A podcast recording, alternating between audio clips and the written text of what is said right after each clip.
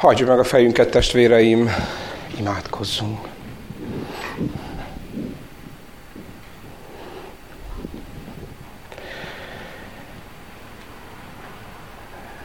Dicsőséges megváltunk, Úr Jézus Krisztus, Te, aki visszajössz hatalommal, dicsőséggel, Te, aki majd egyszer eljössz ítélni élőket és holtakat, és akire most ebben az adventben is várunk, arra kérünk, hogy ezen a mai estén szólalj meg. Szólalj meg, Urunk, közöttünk. Ad a Te igédet, ad a Te szavadat, hogy Te szavad valóban az örök élet világosságára mutasson rá. Valljuk, Urunk, hogy a mi életünk annyira sötét a bűnben, annyira távol vagyunk tőled, hogyha ne, ha Te nem könyörülsz, ha Te nem világítasz bele, ha Te nem szólsz, Urunk, akkor reményünk sincs. Akkor elveszünk mindannyian. Köszönjük, hogy Te másképp döntöttél felőlünk. Köszönjük, hogy Te azt mondtad, hogy eljössz, hogy megszabadíts, hogy megválts. A Te szabadra, a Te szabadításodra várunk. Urunk, légy itt közöttünk, és Te magad beszélj velünk. Amen. Ismételten nagyon sok szeretettel köszöntök mindenkit ezen a mai estén, az evangelizációs hétnek a harmadik estéjén, ha jól hallottam. A hetünk témája Isten elhívása. Mikor Isten szól, megszólít valakit.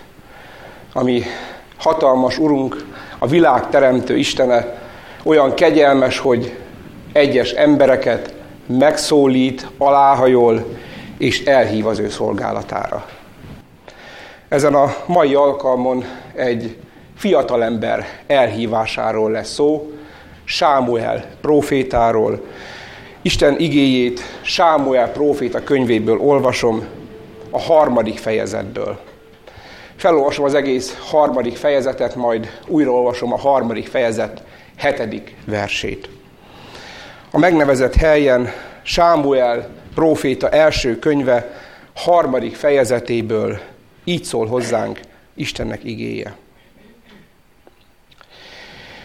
És a gyermek Sámuel szolgált az Úrnak Éli előtt. És abban az időben igen ritkán volt az Úrnak kijelentése, nem volt nyilvánvaló látomás. És történt egyszer, mikor Éli az ő szokott helyén aludt, szemei pedig homályosodni kezdének, hogy már látni sem tudott, és az Istennek szövét nekem még nem oltatott el, és Sámuel az Úrnak templomában feküdt, ahol az Istennek ládája volt. És szólott az Úr Sámuelnek, ő pedig felelt, ím hol vagyok, és Élihez szaladt, és mondta, ím hol vagyok, mert hívtál engem. Ő pedig felelt, nem hívtalak. Menj vissza, feküdj le. Elment azért, és lefeküdt. És szólítta az úr ismét, Sámuel. Sámuel pedig felkelvén Élihez ment, és mondta, ím hol vagyok, mert hívtál engem. És ő felelt, nem hívtalak, fiam, menj vissza, feküdj le.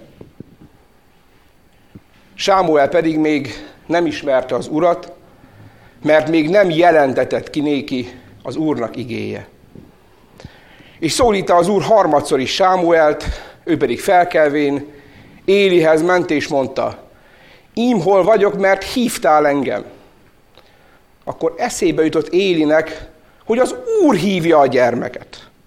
Mond azért Éli Sámuelnek, menj el, feküdjél le, és ha szólítanak téged, ezt mondjad. Szólj, Uram, mert hallja te szolgád. Elment azért Sámuel, és lefeküdt az ő helyére. Akkor eljövén az úr, odaállt, és szólította, mint annak előtte, Sámuel, Sámuel. És mondta Sámuel, szólj, mert hallja te szolgád. És mondta az úr Sámuelnek, íme, Én oly dolgot cselekszem Izraelben, melyet valakik hallanak, mind a két fülök megcsendül bele. Azon a napon véghez viszem élin mindazt, amit kijelentettem háza ellen, megkezdem és elvégzem. Mert megjelentettem néki, hogy elítélem az ő házát mindörökké. Az álnokság miatt, amelyet jól tudott, hogy miként teszik vala útálatosakká magukat az ő fiai, és ő nem akadályozta meg őket. Annak okáért megesküdtem az Éli háza ellen, hogy sohasem töröltetik el Éli házának álnoksága, sem véres áldozattal, sem ételáldozattal. Aludt azután Sámuel mind reggelig, és akkor kinyitotta az úr házának ajtajait. És Sámuel nem merte megjelenteni Élinek a látomást. Szólította azért Éli Sámuelt, és mondta, fiam Sámuel. Ő pedig felelt, ím hol vagyok. És mondta, mi az a dolog, amelyet mondott néked az Úr? El ne titkold előttem, úgy cselekedjék veled az Isten most és azután is, ha te valamit elhallgatsz előttem, mind abból, amit mondott néked. Megmondott azért Sámuel néki mindent, és semmit sem hallgatott el előtte. Ő pedig mondta, ő az Úr. Cselekedjék úgy, amint néki jónak tetszik. Sámuel pedig fölnevekedék, és az Úr volt ő vele, és semmit az ő igéjéből a földre nem hagy vala esni. És megtudta egész Izrael Dántól Beérsebáig, hogy Sámuel az Úr profétájául rendeltetett. És az Úr kezdett ismét megjelenni Sílóban, mert kijelentette magát az Úr Sámuelnek Sílóban az Úr beszéde által. És a hetedik verset újraolvasom. Sámuel pedig még nem ismerte az urat, mert még nem jelentetett ki néki az Úrnak igéje.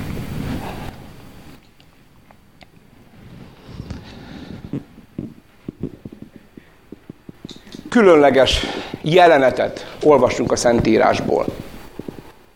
Valakivel beszélgettem nem régen, és azt mondta, hogy ha ma írnák le ezeket a sorokat, hogy milyen nyomorúságban van Isten népe, milyen nyomorúságban van mondjuk a református egyház, akkor valahogy hasonlóan, találóan lehetne írni, mint amiket itt olvasunk, pláne mondjuk az ezt megelőző fejezetben.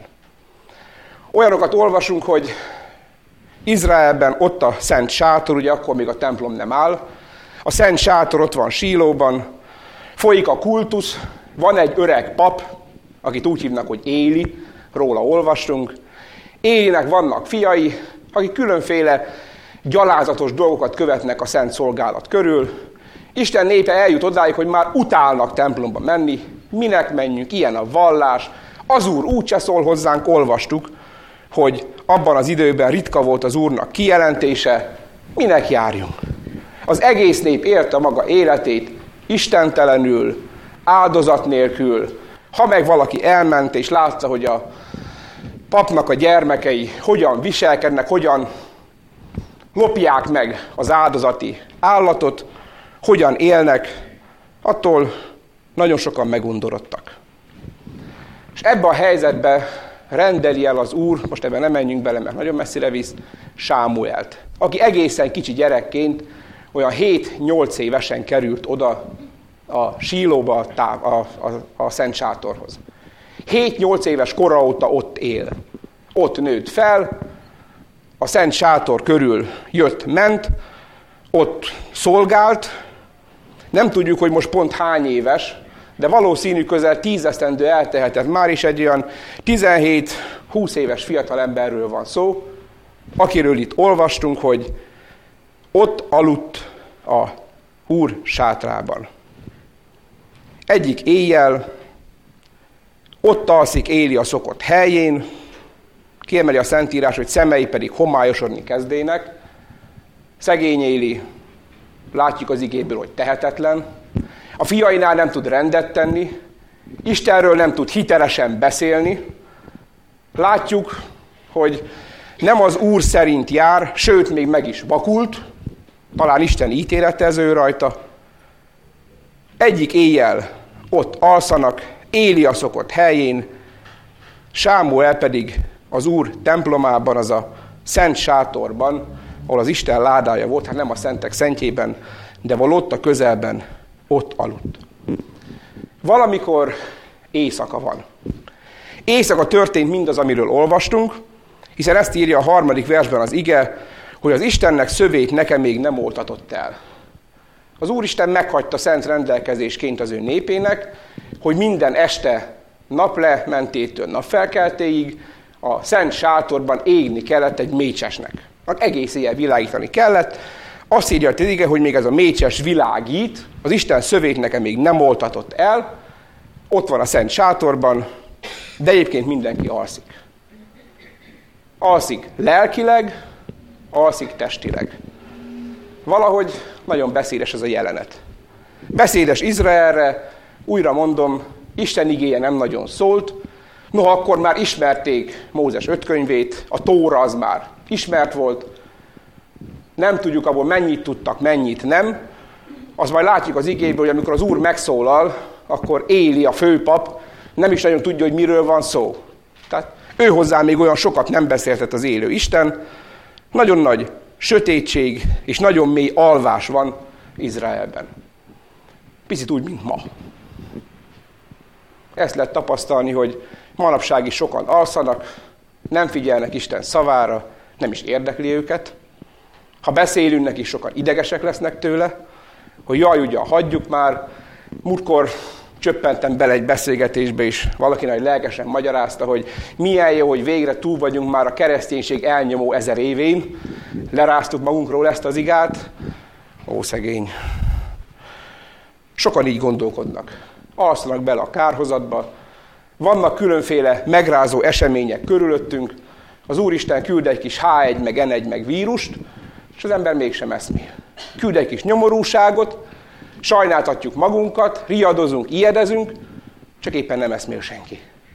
Nem eszmélünk, nem merünk szembenézni azzal, hogy kedves testvér, ez a földi életed véges, akármilyen szép korsz élsz meg, egy ilyen szép, lefényezett, lelakkozott faládába tesznek a végén, és eltemetnek. Hatalmas nagy perspektíva. És alszunk. Belealszunk a halálba, belealszunk a kárhozatba. Ugyanúgy, mint ott Izrael. Nagyon érdekes, hogy noha Éli fiai és Éli nem álltak a helyzet magaslatán, de valami kultuszféle mégiscsak folyt. Csak az is olyan lélek nélküli, igen nélküli, igazi Isten tisztelet nélküli volt. Manapság is nem, hát itt-ott vannak templomok, itt ebben a nagy faluban is, amit Budapestnek hívnak, valami kultusz folyik. Na de milyen? Ott van Istennek a szent lelke. Ott van Istennek az igéje. Ott van azon az élő Isten beszéd, és az élő Istennel lehet találkozni. Nem igaz az, én újra mondom, engem nagyon mélyen megérintett, hogy manapság is alszunk. Nem igaz az, hogy az Istennek a kijelentése olyan ritka. Olyan ritkán lehet találkozni olyan emberekkel, hogy akik értik az igét, akik szeretik az igét, akik mondják az igét. Mint itt Izraelben. Ott van ez a fiatal Sámuel ő is alszik. Beszédes a jelenet. Sámuel is alszik, ott szolgál a szent sátor körül. Nem tudjuk, hogy mit tudott Mózes öt könyvéből, nem tudjuk. Valamennyit biztos.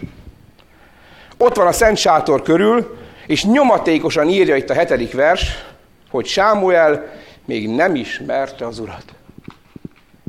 Ingyen a kedves Éli, hát addig akkor mit csináltál ottan ezzel a gyerekkel?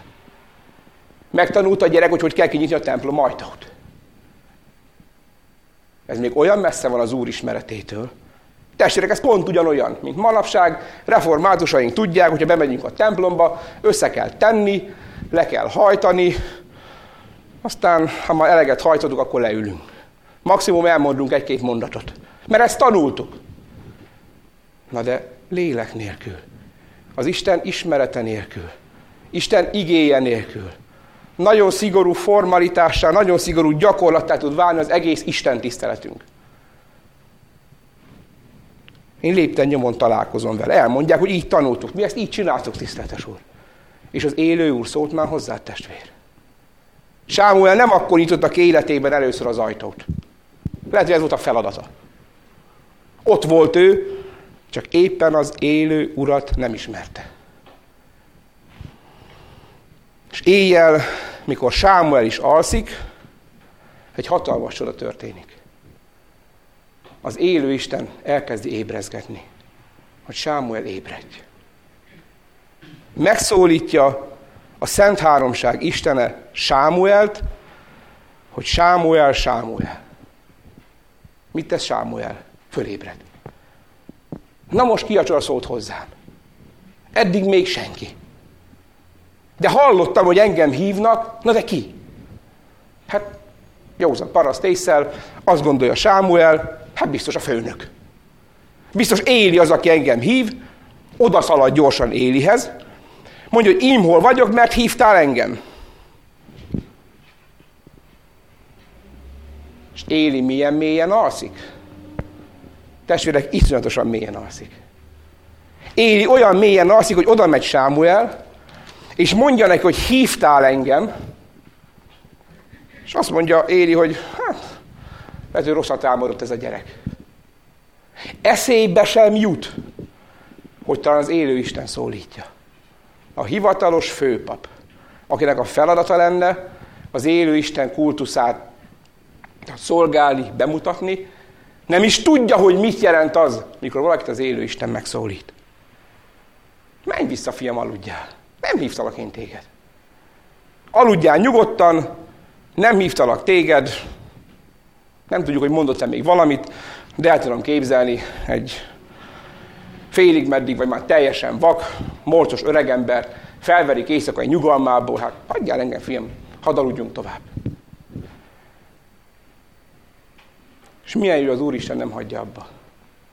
Milyen jó, hogy Isten nem azt mondja, hogy hát az én népemnek ennyire nem kell az én szavam. Az én népemet ennyire nem érdekli Istennek az igéje. Ennyire nem érdekli. Mi az én üzenetem? Szólok újra. Szólítom újra ezt a fiatal embert, ezt a Sámuelt. Ismét szólítja az Úr. Sámuel, Sámuel. Sám megint fölébred. Na hát, megint hívott valaki, Mit csinál? Megint oda megy Élihez, hogy hívtál, uram. És ő felállt, hogy nem hívtalak, fiam, menj vissza, feküdj le, hagyjál már békén. Mit evett ez a gyerek éjszakára, hogy nem tud aludni? Nem tudjuk, milyen gondolatok voltak Éli fejében, de döbbenetes már. Kétszer szólítja az élő Isten, és ez a Éli, ez a főpap nem tudja, hogy kihívja őt. Eszébe sem jut. Meg sem fordul a fejében, Döbbenetes testvérek, de van ilyen. Ma is. Én a saját bőrömön éltem át, most bocsánat, hogy ezt mondom, de annyira személyesen érintett annak idején, mikor az élő Isten szólt hozzám először úgy életembe az igény keresztül, és én nagy naív beszaladtam a református közösségbe, és ott a református lelkipásztor hűtött le, hogy az nem úgy van. Hát de mondom, velem ő beszélt. Hát nekem örök életem van. Tudja, tisztelt, nekem annyi bűnöm van, hogy csak csuda. De ez megbocsátatott. Ó, nem lehet azt tudni. Ez ilyen túlzó gondolat, te azt csak hiszed. Komolyan, mintha menj vissza. Nem volt bűnös, vagy hát szedjék is nyugtatót, és akkor majd nyugodtan fogsz elkárhozni. Utólag már nagyon sajnálom a szegény református nagy tiszteleti urat, aki a nagy tisztelete mellett éppen csak az urat nem ismerte. Éli sem ismeri. Ő a főpap, az áldozatoknál. Gondoljunk bele, hogy az áldozat, amely Krisztus áldozatára mutat. Amely a mi megváltásunkra, ami bűneink bocsánatára mutat, ott szolgál, ott kellene a helyzet magaslatán lenni, és ennyire nincs a helyzet magaslatán. Kétszer visszaküldi Sámuelt. Menj vissza, feküdj le. Sámuel pedig még nem ismerte az urat. Hogy, hogy nem ismerte? Testvérek, Istent egyetlen egy módon lehet megismerni, úgy, ha az Isten igéje kijelentetik neki. Istent sehogy máshogy nem ismerhetem meg. Tanulhatok az Istenről. Azt meg lehet tanulni, le vannak írva a könyvekbe, tanulhatok róla. Ő teremtette, stb. Sok minden. Ezt megtanulhatom róla. Tanulhatom, hogy az Isten igazságos, meg haragszik, meg szeret is, meg nem is, meg sok mindent megtanulhatok róla. De ismerni őt személyesen csak az az ember ismeri, akihez az élő Isten szólt. Hozzád szólt-e testvér? Tudod-e, hogy veled beszélt az élő Isten? Nem úgy általában a vallással foglalkozunk, hanem most személyesen hozzám, nekem szólt az Úr. Volt-e már ilyen tapasztalatod? Mert akkor ismered az Isten. Kevesebb nem elég. Sem a szolgálatban, sem az örök életre, sem az űrre. Kevesebb nem elég. Az nem elég, hogy valaki újra mondom tudja formalitásokat, hogy hogy kell kinyitni a templom ajtót.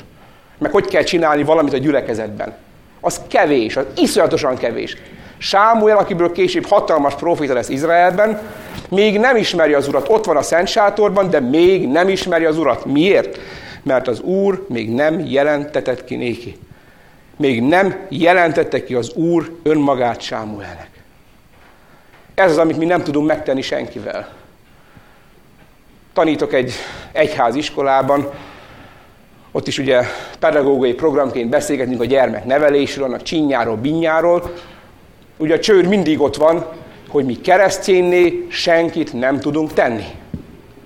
Elmondjuk a gyereknek, de hogy ő megismerje az Urat, hogy ő félje az Urat, és ne csak azért félje, mert a tanárbácsi, vagy tanárnéni, vagy a hitoktató milyen szimpatikusan, vagy éppen antipatikusan beszél róla, hanem tényleg szívből félje, mert ismeri. Ezt senkivel nem tudjuk megtenni. Senkivel. Itt a teremben se tudjuk megtenni senkivel. Ezt mindenkinek személyesen kell átélni, hogy az Úr hozzám beszél. Soha nem felejtem el, mikor először szólt hozzám. Mikor először megértettem, hogy megbocsátattak a te bűneid. Mikor az igény keresztül, az ő szaván keresztül világossá tette. És az ember nem volt látomásom, meg ilyen rajongó vízióim távol legyen, de tudtam, hogy a Biblián keresztül most hozzám beszél. Tudtam, hogy nekem szól. Tudtam, hogy most ez az ige de felforrósodik, és, és a Bibliának minden szava elkezd beszélni. Az előtte nagyon untam. Próbáltam elolvasni a Bibliát korábban is, hiszen hát azt el lehet, hát 1200 oldal, hát nem egy nagy dolog az. Nem lehet elolvasni. El, persze el lehet, mert betűket végigrágja az ember, de utána kezdve elkezd beszélni ez az ige. Elkezd beszélni a Biblia, elkezd beszélni az Úr a Szentíráson keresztül. Sámuel még nem ismerte az Urat. Pedig biztos tudta a reggeli imát, a déli imát, az esti imát. Biztos el tudtam mondani az étkezés előtt, az étkezés utáni, meg a különféle szertartási, meg a tuti, hogy el tudtam mondani. Tuti, hogy, hogy, tuti, hogy tudta, hogy hogy kell levágni az áldozati állatot, mert ott volt. Tudta, hogy mit csinálnak, akik bemennek, kijönnek. Minden tudott. Csak épp az Isten nem ismerte. Tessék, kevesebb nem elég. Meg kell ismerni őt. Az meg csak úgy lehet, hogyha ő szólít meg. Na de ezt meg hogy érjem el? Testvér, lehet érte imádkozni. Uram, szólíts meg. Szólj, szólj hozzám, Uram. Mert akarjuk hallani a te szavadat. Szólj, szólj hozzám, Uram, mert elveszek. Szólj, szólj hozzám, Uram, mert ez a fényesen lakkozott falád a perspektíva előttem, testvér. Akármit gondolsz, az a perspektíva.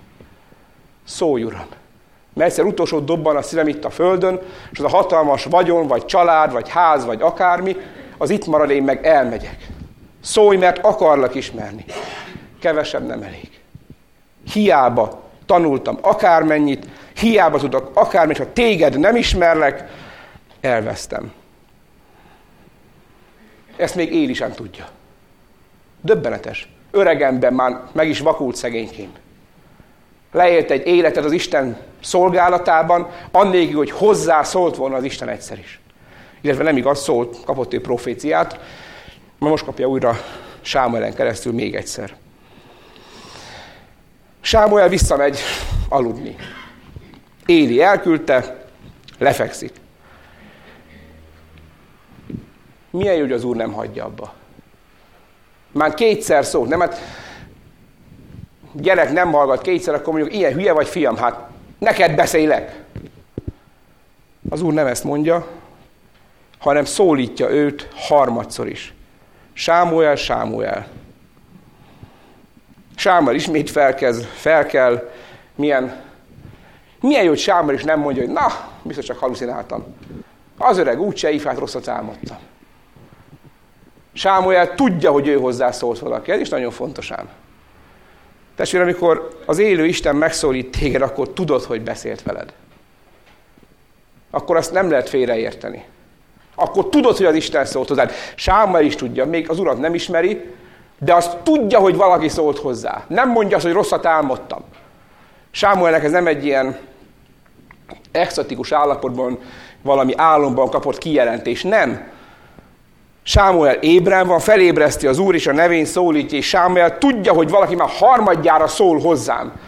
Hát mit csinálják, megyek Élihez? Hát itt más nincs rajta kívül, ugye az élő Istent meg nem ismeri személyesen, azt meg végképp nem tudja, hogy ő tudna velünk beszélni is. Oda megy, oda megy Élihez Sámuel, és mondja, im hol vagyok, mert hívtál engem. Na akkor a főpapnak leesik valami a tantusz, akkor eszébe jutott Élinek, hogy hát az Úr hívja a gyermeket. Harmadjára van ott. Az öreget már harmadjára verik ki az ágyából. Harmadjára költik fel. Jé, tényleg, hát na, nem csak én vagyok a világon, meg ez a gyerek, többiek meg alszanak messze, Hofni meg Fineás való egészen messze a gyerekek, hanem ott az Úr is, hát akkor az Úr szólítja őt. És annyi becsületére legyen mondva Élinek, hogy elmondja Sámuelnek, hogy most menj, feküdj le, és ha ismét szólítanak, akkor mond, szólj uram, mert hallja te szolgát. Sokkal többet nem tud mondani. Mert újra mondom, Éli sem ismeri. Nincs napi kapcsolatban az élő Istennel. És akkor azt olvasok az igében, hogy annyira szívhez szóló, hogy akkor eljövén az Úr, odaállott Sámuel mellé. Testvérek, az Isten kijelentése az egészen személyre szabott, az egészen személy, és az neked szól. Isten az úgy nem szól a szomszédnak, hogy téged szólítana meg. Isten üzenet az, hoz, az, az, az, az Sámuel érti. Hiába lenne ott a közelében Éli, ő nem hallaná, nem érteni. Eljön az Úr, odaáll Sámuel mellé, és szólítja őt, felkölt és szólítja a nevén, Sámuel, Sámuel. És Sámuel most már mondja, amit Élitől tanult, szólj Uram, mert hallja a te szolgád. Szólj Uram, Sámuel itt tanulja meg, hogy az élő Isten beszélni is tud. Nem csak egy szent könyv van róla, hanem az élő Isten beszél. Beszélte már velünk. Válaszolta már a aktuális kérdéseinkre. Van-e ilyen tapasztalatunk, hogy olvasom az igét, és ott a válasz benne? Olyan hatalmas erő és hatalmas üzenet van ám abban, testvérek, mikor az ember átéli, hogy tele vagyunk kérdésekkel, problémákkal, félelmekkel, és ez csak ott a válasz az igében. Nem is gondoltam rá. Mi megyünk, keresünk, itt választ, ott választ, ahott választ. A válasz ott, amikor az élő Isten megszólal. Szólj, Uram, mert hallja a te szolgád, és mondja az Úr Sámuelnek. Innen értjük meg, hogy profétának lenni Izraelben nem volt ám egy olyan könnyű dolog. Többször szembesülünk azzal, hogy a proféták úgy húzódoztak a profétaságtól. Az nem úgy volt, hogy na, ki akar proféta lenni, fiúk, aztán gyerünk, hanem az Úr kiválaszt valakit, és akkor, tudom én, Mózes is azt mondja, hogy jaj, Uram, hát küldjél már valaki mást, hát mint dadogok is, meg mit tudom én, beszédhibám van. Aztán Ézsaiásnak megjelenik az Úr, majd erről lesz szó hónap, hogy jaj, Uram, hát én meg, hmm, hát tisztátalan ajkú vagyok. Vagy ott van Elizeus, vagy Ezékiel, hogy én meg fiatal vagyok. Mindegyiknek volt kifogása. Azt mondja az Úr Jónásnak, hogy menj Ninivébe. Aha, Tarsis jobb. Miért?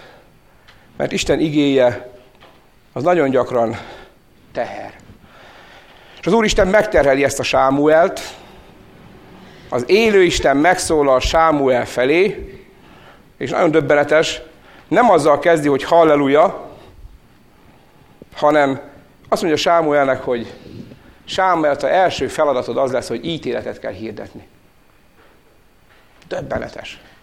Azt gondolnánk, hogy valami könnyebb, valami lájtosabb feladatra hívja el az Úr az ő szolgáját, Sámuelt. Nem. Ítélet hirdetésre. És mondja az Úr Sámuelnek, ímén olyan dolgot cselekszem Izraelben, amelyet valakik hallanak, mind a két fülük belecsendül. Véghez viszem azon a napon, Éli mindazt, amit kijelentettem, a háza ellen megkezdem és elvégzem. Mert megjelentettem néki, tehát Éli tudja, hogy elítélem az ő házát mindörökké az álnokság miatt, amelyet jól tudott, hogy miként teszik útáltasakká magukat az ő fiaik, és ő nem akadályozta meg őket. Éli tudta, hogy mi történik a áldozati kultusz körül. Tudta, hogy a fiai hogyan utáltatják meg a néppel az egész kultuszt. Tudja, hogy, tudta, hogy mi folyik, és nem tett érte semmit. Úgy elgondolkodtam, testvérek, hogy legalább akik ismerjük az igét, látjuk, mi folyik körülöttünk. Nem kéne legalább szólni. Nem kéne legalább szólni a családunkban, a szeretteink között. Hogy kedves kicsi fiam, én nagyon szeretlek téged, és én borzasztóan féltem a te üdvösségedet. Mert az az út, amerre mész, az nem jó. Nem akarok neked rosszat, én jót akarok, hidd el, de az az élet, azok a kapcsolatok, azok a módszerek, amit te dolgozzal, amivel te gazdagodsz, vagy éppen amivel teszed tönkre magadat, fizikailag, testileg is, azok utáltosak Isten előtt. Az Úr ezt mondja itt Sámuelnek, hogy mondj csak el a főnöknek, tudnélik Élinek, hogy ki fogom írtani őt, meg az egész családját, a fiait, mindenkit kiírtok közülük. Olyannyira, hogy az ő nevüktől az a gyalázat soha el nem múlik. Megesküdtem Éli háza ellen, hogy sohasem töröltetik el Éli házának álnoksága. Nincs rá bocsánat. Élinek nem bocsátok meg. A gyerekeinek sem bocsátok meg. Nagyon kemény. Nem a megtérést kell hirdetni Sámuelnek. Nem azt mondja, hogy tartsatok bűnben. Hirdesz az ítélet, hogy nincs bocsánat. Valahogy olyan félelmetes, hogy a bűnről, meg a bűnbánatról úgy nagyon elhallgattunk. Valahol szolgáltam néhány évvel ezelőtt egy evangelizációs héten, és ottan a lelki pásztor 32 pontban összeírta, hogy mi nem jó a szolgálataimban, aranyos volt. És benne volt, hogy a mai embernek nem kell a bűnről beszélni, hanem beszéljük meg, hogy hogyan éljük meg a Krisztus szeretetét. Hát mondom úgy, te szegény, hogy a bűnből megszabadulsz. Nagyon sarkosan kifogalmazva, elmegy, nem menjen el az ember, de egy bordéházba. Hirdesd az öröbbizet, hogy szeressétek egymást. Hát szeretjük. Menj haza. De bűnbánatra kéne hívni, nem? Nem kéne valahogy nagyon őszintén beszélni, de úgy, hogy mi is komolyan vegyük. Mert sokszor az a baj, hogy látom a másiknak a bűnét, ugye? Az Úr Jézus ez brilliánsan értett. Figyeled a másik szemében a szálkát. Hú, hú, a messziről látszik. A gerendam a génkben, nem? Sokszor a mi bűnbánatra hívásunk olyan, hogy csak a másikban látom meg. És nem látom, hogy én is milyen vagyok. Nem kell nagyon őszintén elmondani, hogy én is nyomorult bűnös vagyok, én is olyan vagyok, olyan indulatokkal, olyan gondolatokkal, olyan bűnökkel, akármikkel tele. Ha az Úristen nem könyörül, én is elveszek. Gyere, menjünk együtt oda az Úrhoz. Ne küldjünk másokat Jézushoz, hanem hívjunk oda. Kettő közt óriási különbség van. A gyereket elküldjük hitt arra. Ne küld el a gyereket templomba, hanem gyere vele a templomba. Éli tudta, és nem szólt. Megesküdtem Éli háza ellen, hogy soha nem bocsátatik meg neki. El fog pusztulni. Sámuel megkapta a feladatot, van egy üzenet. Hú, de jó örömteli üzenet, nem? El tudom képzelni, ha megkérdezték volna korábban Sámuelt, hogy na Sámuelt, az úr profétája leszel, az úr üzenetét fogod hirdetni, milyen üzenetet szeretnél átadni?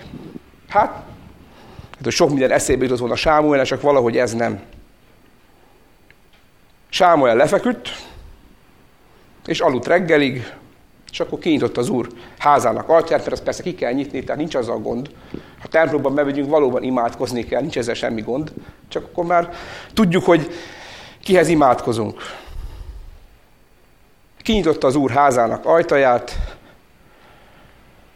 és Éli hívatta Sámuelt. Hogy gyere csak ide, fiam. Azt írja az ige, hogy Sámuel nem akarta elmondani. Nem merte megjelenteni Élinek a látomást. Nem merte elmondani, ez nem egy örömteli üzenet. Az ember szívében van ám ilyenkor, hogy mondjam meg?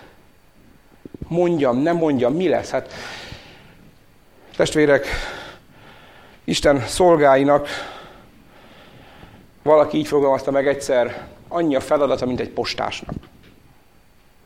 Kapom az Úr üzenetét, és átadom. Én abba bele nem írhatok, abból ki nem húzhatok. Hát mit szólnának hozzá, hogyha kapnánk levelet valakitől, és a postás, mit tudom, két oldalt kitépett belül, hogy ez nem fontos, tessék, itt a többi olvasd el. Vagy beleírnak még három sort. Hát bocsánat, nem a postás véleményére vagyok kíváncsi, hanem az Úristen véleményére. Sámuel sem hallgathat el semmit, hát amit az Úr üzen, azt meg kell mondani. Ma is. Ha valaki ez az Úr szólt, ezt az illető tudja, és amit az Úrtól kaptam, azt adjam tovább.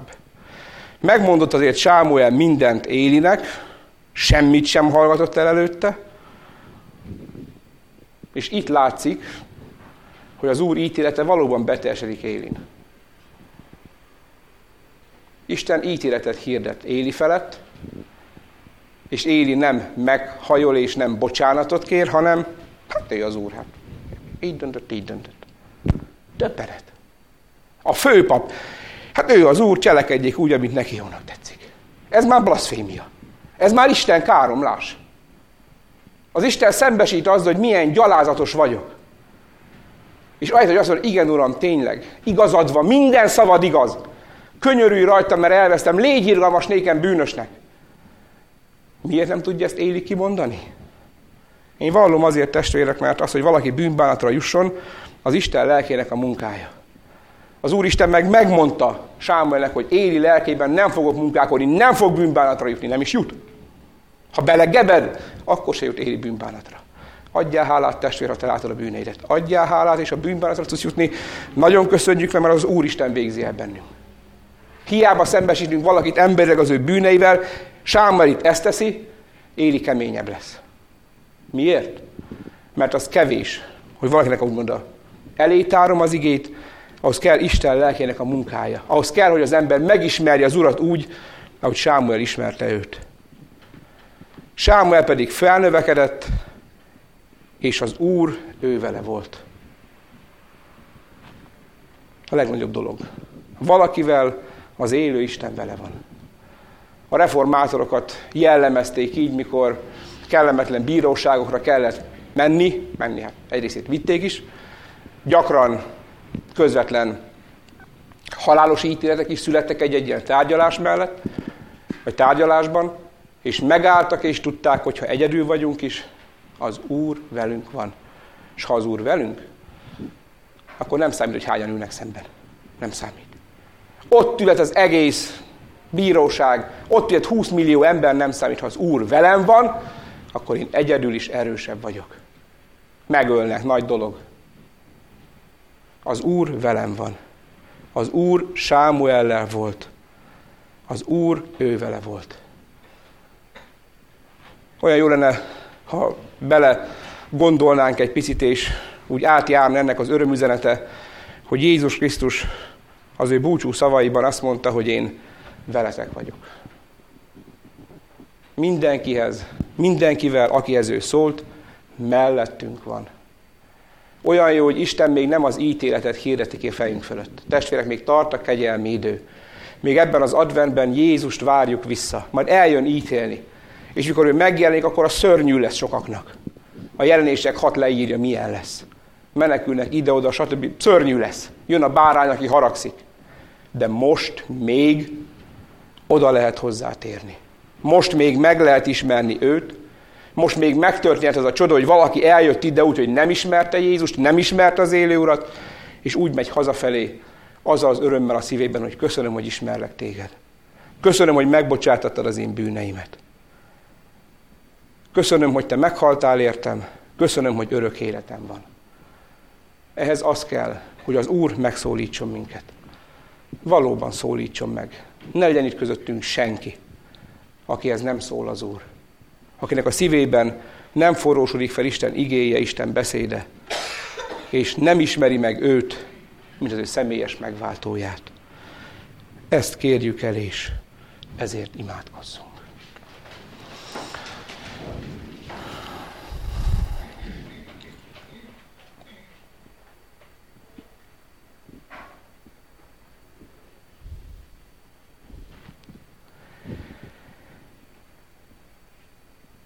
Édesatyánk valljuk, hogy bennünket is olyan hatalmas sötétség és lelki alvás vesz körül, mint Sámuelt, mint a népedet jellemezte ott egykoron. Valljuk, Urunk, hogy ma is olyan kevesen figyelnek a Te szavadra, sőt, mondhatjuk úgy, hogy mi is olyan kevésszer figyelünk a Te szavadra megvannak a saját elképzeléseink, a saját terveink, a saját gondolataink. Nyilván tudjuk, hogy mi és hogy lenne jó. Nyilván tudjuk, hogy mit kell majd tennünk, hiszen nekünk az a jó, és nem igazán kérjük a Te vezetésedet. Könyörögve kérünk, Urunk, hogy állíts meg. Állíts meg és szólíts meg. Azon a Te halk és szelíd szavadon keresztül, amelyen olyan szeretettel tudsz beszélni. Urunk Jézus Krisztus, könyörögve kérünk, hogy hadd ismerjünk meg egészen személyesen tégedet mindannyian. Hadd legyen ott a szívünkben az az öröm, hogy igen, ma te beszéltél velünk. Ma te szóltál. És ad, hogy komolyan vegyük azt, hogy te velünk is maradsz. Mint hogy Sámuellel vele volt az Úr mindig, és most is ott van vele a mennyei dicsőségben, Ugyanúgy tudhatjuk, hogy ha szólsz hozzánk, Urunk, akkor Te velünk is velünk vagy. És legyen akármilyen nyomorúságban a mi életünk, legyen akármilyen, legyünk akármilyen nyomorultak, legyen akármilyen kilátástalan a jövőnk, legyen akármilyen perspektíva nélküli, te nem hagyod a tieidet, hanem megőrzöd, megmented, és a biztos célba, a mennyek országába elsegíted. Így könyörgünk, Urunk, hogy segítsen mindannyiunkat. Így könyörgünk szeretteinkért. Adj feléjük küldetést, Urunk. Mi, akik hallottuk a Te szavadat, ismerünk Téged, hagy tudjunk hitelesen bizonyságot tenni Te rólad. És addulunk, hogy az ne csak szöveg legyen, ne csak szép szavakat mondjunk, hanem érezzék, lássák rajtunk, hogy mi azt komolyan is gondoljuk. Jézus Krisztus, a Te hatalmadra, Te erődre van szükségünk. Így könyörgünk nyomorult magyar népünkért is. Ebben a hatalmas lelki sötétségben, amelyben van, és egyre inkább sötétségbe kerül. Te fel tudod ragyogtatni ezt a világosságodat, Urunk. Kérünk, ha kedves előtted, adj ébredést, adj megtéréseket. Könyörünk ezért a gyülekezetért is, hogy szaporítsd az üdvözülőkkel a te nyájadat itt, ebben a közösségben de szert ebben az országban is. Könyörgünk, Urunk, a magányosokért, az egyedül élőkért. Könyörgünk a betegekért, az elesettekért, mindannyiunkért. Te rád van szükségünk egyedül. Kérünk, szólj hozzánk, beszélj velünk, ismertesd meg önmagadat, Urunk. Amen. Imádkozzuk el közösen az Úr Jézustól tanult imádságot. Mi atyánk, aki a mennyekben vagy, szenteltessék meg a te neved, jöjjön el a te országod, legyen meg a te akaratod, amint a mennyben, úgy a földön is. Mindennapi kenyerünket add meg nekünk ma, és bocsásd meg védkeinket, miképpen mi is megbocsátunk az ellenünk védkezőknek. És ne vigy minket kísértésbe, de szabadíts meg minket a gonosztól, mert tiéd az ország, a hatalom és a dicsőség, mind örökké. Amen. A békesség Istene pedig, aki kihozta halából a jóknak nagy pásztorát, örök szövetség vére által a mi Urunkat Jézust, ő tegyen készségesekké titeket minden jóra, hogy cselekedjétek az ő akaratát, azt munkáván ti bennetek, ami kedves ő előtte, a Jézus Krisztus által, akinek dicsőség örökkön örökké. Amen.